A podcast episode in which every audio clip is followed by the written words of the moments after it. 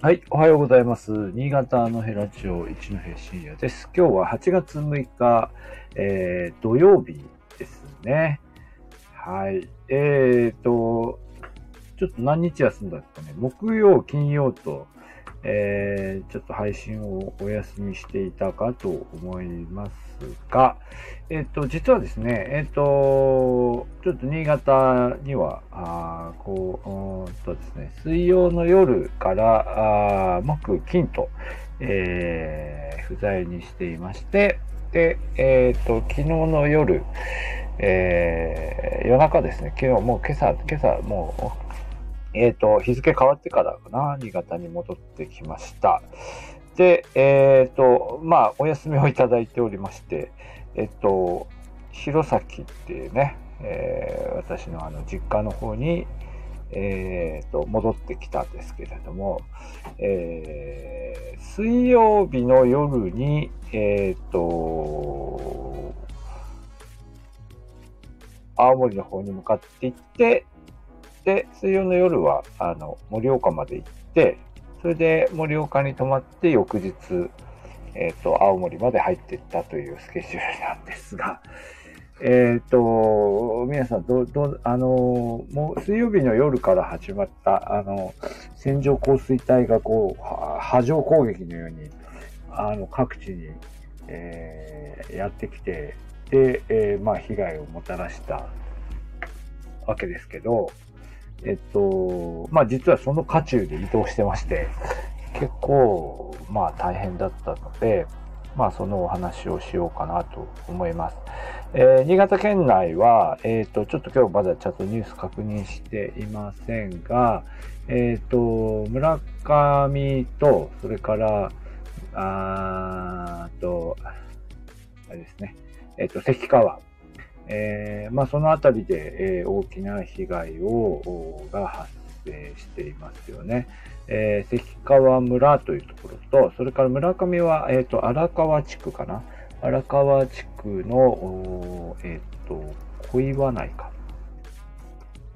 そうですよね。小岩内地区というところで大きな被害が発生していました。えーはい。これはあの、去年ですね、えっ、と、ちょっと羽越水害、昭和、えっ、とですね、42年だったかな。羽越水害というのを、そうですね、昭和42年の羽越水害のことをちょっと調べていて、えーまあ、学生と映像化しようと思って調べていた時に出てきた地域ですよね。荒川もそうだし、関川は結構大きな被害が出ていた場所なんですよね。で、あそこの、えっ、と、蛇の出てくるお祭りね、関川の。えーあれもそのウエス水害での大きな被害が、えー背景にあるんですよね。うん。えーと、あとは荒川のあたり、荒川の流域だと、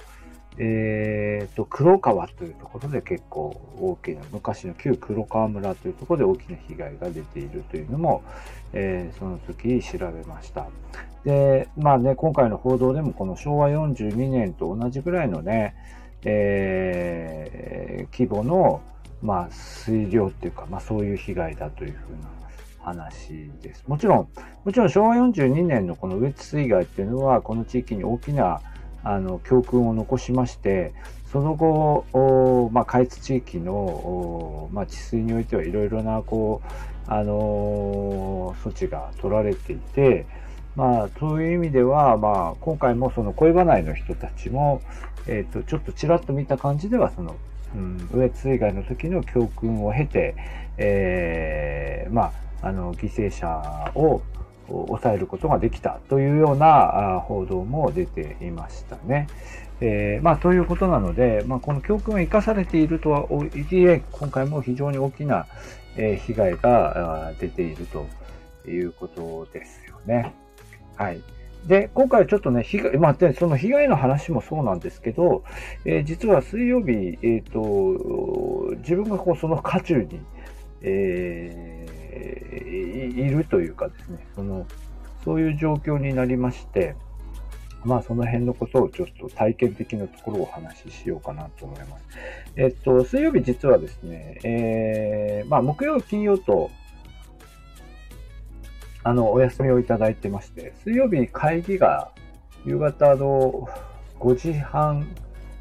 5時半ぐらいまであったかな。5時半ぐらいまで終わって、で、その後、盛岡まで移動しようというので、えー、っと、まあ、カーナビで こう調べるんですね。でも、あの、で新潟県、あの、新潟県内ですと、えー、っとですね、盛岡っていう、その、盛岡方向に向かうときは、新潟市内にいるときは、えっ、と、高速道路を乗ってですね、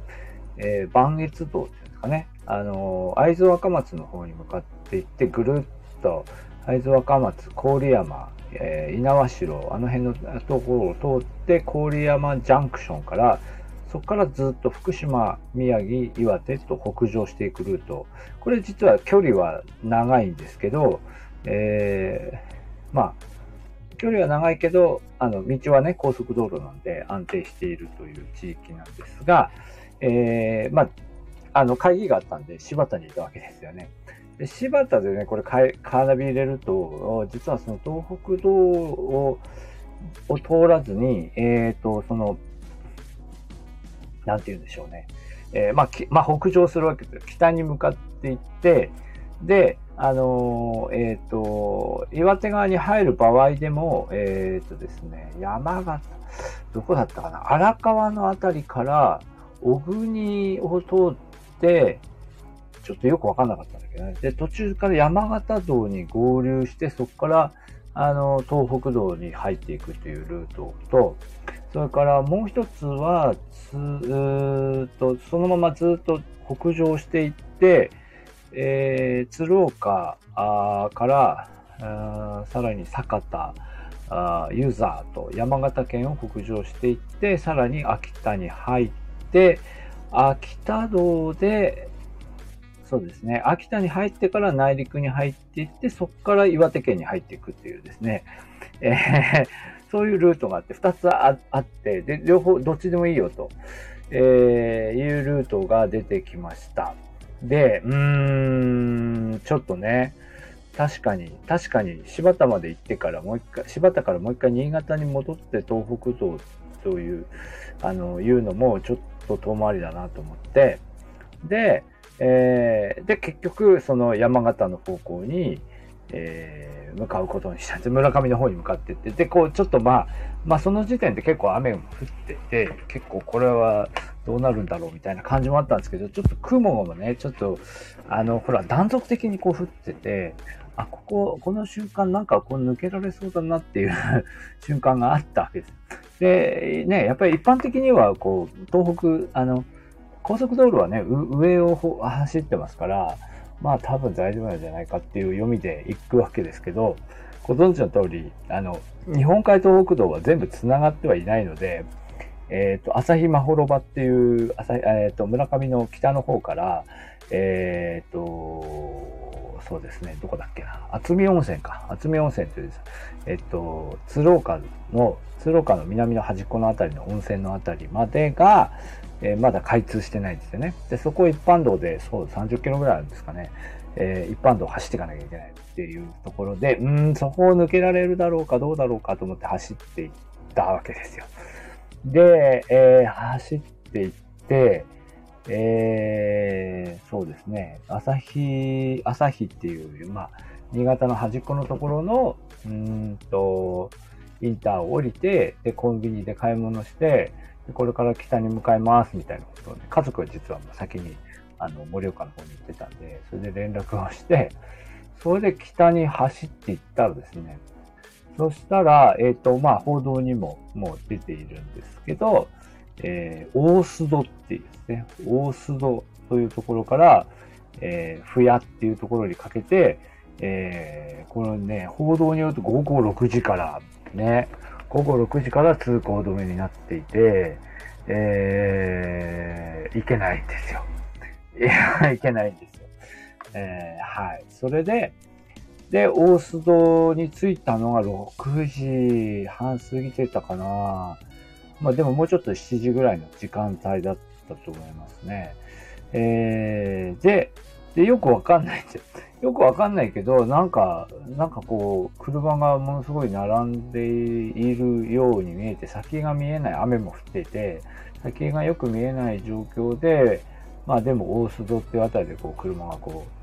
う、まあ、まあ渋滞してる状態みたいになって、まあ、止まっちゃうわけですね。で、これ何が起きてんだろうっていうのはよくわからなくて、で、雨も降ってるから、まあ、わからない状態で、で、止まった状態で、まあ、しょうがない NHK をつけたりとかですいろいろやるって、まあ、やるんですけど、結局わからないですよね。で、あの、カーナビにも特段情報が出てなくて、うん、多分その時点で、えー、ネットでもうちょっと調べたら、いや、多分わかんなかったと思いますよね。で、わからなくてずっと止まっていて、で、まあもちろん一般的にはね、一般的にこう雨が降ってきて、こう、あの、大雨交通警報でというのは出ていたんですけど、うーん、多分7時、7時になってからかな。7時になって7時のニュースをやっているあたりで NHK から一報が入るんでしたかね。そのな車何台も並んでるわけですけど、ちょっと状況がよくわからない、先の方で何が起きてるのかよくわからないんですけど、でもまあ対向車来るわけですよね。で、後から思えば対向車じゃなくて、その車多分もう、もう引き返してる車だと思うんですけど、対向車が来るから、ということはなんかこっち片側交互通行か何かかなみたいな、なんだろうなみたいな。待ってるわけですけど、全然動かないわけですね。で、しばらくそのままこう止まっていたら、うーん、なんか、周りの車、前の方の車がなんか引き返し始めて、ああ、これはどうしたものかなと。まあ、つまり、ここで引き返すべきか、進むべきか、ちょっと待ってるべきか、どうすべきかみたいなね、えー、状況になったわけですね。で、NHK をでつけて、で、NHK を普通にやってるわけです。あの、えっ、ー、と、なんだっけ、あの、アメリカの下院議長が、あの、台湾に行った話とかをずっとやってるわけで、で、うん、そのまま聞いてたら、で、突然こう NHK の第第一放送かな？第一放送をつけていたら、えっと、あの、新潟放送局がこうカットインしてくるんですね。あの、あの、7時のニュースを中断して、で、ラジオをこうカットインしてきて、で、えー、で、そこで、あの、あの、この村上市の大須戸から、えー、ふや、ふやっていう、ふやっていうのはもう本当に一番端っこの方なんですけど、ふやまでの間が、えー、通行止めになってますよ、みたいな。で、な、なんか、この間、そのものすごい何回も出てたじゃないですか。何十年に一度の規模の、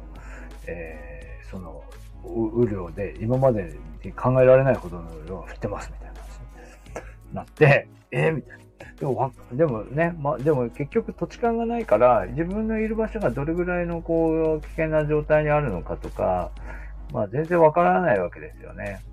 で、まあ雨も降ってるし、えー、片側一車線で、まあ道も狭いし、うん、どうしようかなというふうになるわけですが、まあそのうち、えっ、ー、と、自分の前にいた車が、えー、U ターンして引き返し始めたので、あ前にこうスペースができて、ああ、これは、じゃあこれは引き返した方がいいかなということで、うん、引き返して、えー、引き返すことにしました。まあこれで、で、多分、多分わからないんですけど、多分その、えー、7号線の迂回ルートはきっとなかなかったんだと思うんですよね。まあなんかあったとしても行かない方が良かったんですけど、まあ、まあ、ないなと思って、で、引き返して、戻って、ってきました。で、で、まあ、そういう状況だっていうことを家族に知らせたら、家族の方も一生懸命調べてくれて、えー、いやいや、これ大変、それ大変ですよと。で、で、じゃあこれ戻った方がいいんじゃないかっていうことで、まあ、戻っていきました。で、で、戻ってきた途中で、うんで、じゃああとどうしますかと。まあ、二つ選択肢があるわけですよね。戻ってきて、もうやっぱり村上まで来ちゃったけど、もう一回新潟まで戻って、で、新潟から東北道でもう一回、あの、走り直すと、あとさっき途中で出てきた、ね、あの、荒川のあたりから、えー、高速道路を降りて、で、そこから、えっ、ー、と、山形の方に入っていくというルートもあると。うーん、でもこの雨の中ね、山形の、どうだろうなと思ったら、まあ、家族から電話がかかってきて、いや、そっちは行くなと。あの、よくわかんないけど、その山の方危ないんじゃないかと、えー、いう話になって、で、うん、そうだね。ということで、まあ、ちょっと渋々、渋々村上から、まあ、新潟までぐーっと戻っていって、えー、行くわけですね。で、えー、そうそうそう、そうなんですよ。小国の山道のあたりがどうなってるかっていうのはちょっとよくわからないので、まあ戻りましょうというので、これでや、まあやむを得ず、やむを得ず戻って、もうどうしようかな、もう、もう盛岡行くのやめようかなっていうふうに ちょっと思ったんですけど、うん。まあ、でもしょうがない。もう、もう、また北道戻りましょうかと。でもね、東北も、だから結局線状降水帯がずっと伸びていて、えー、っと、結構なんか郡山のあたりに降ってたりとか、いろいろあるのどうしようかな、みたいな。でもまあ、とにかく戻りまして、えー、ぐるーっと回って、えー、結局盛岡に着いたの1時ぐらいでしたかね。1時、うん、1時ぐらいだったと思いますね。ずーっとぐるーっと回って、まあ、戻って、えー、まあ、なんとか盛岡までたどり着くことができました。で、で、それで後からね、その報道を見たら、まあ、関川村とかものすごい被害出ていて、えー、多分その、ちょっと、ちょっとこう見てなかったですけど、そのナビに出てた、その荒川から降りて小国の方に抜けていく道ね、今コメントもいただいてますけど、小国の方の山道の方で、えー、崩れたら怖いと。まあ、ちょっと、ちょっとそこら辺の、あの、あたりでどういう被害があったのかっていうのも、実はあまりちゃんとね、まだ確認していませんでした。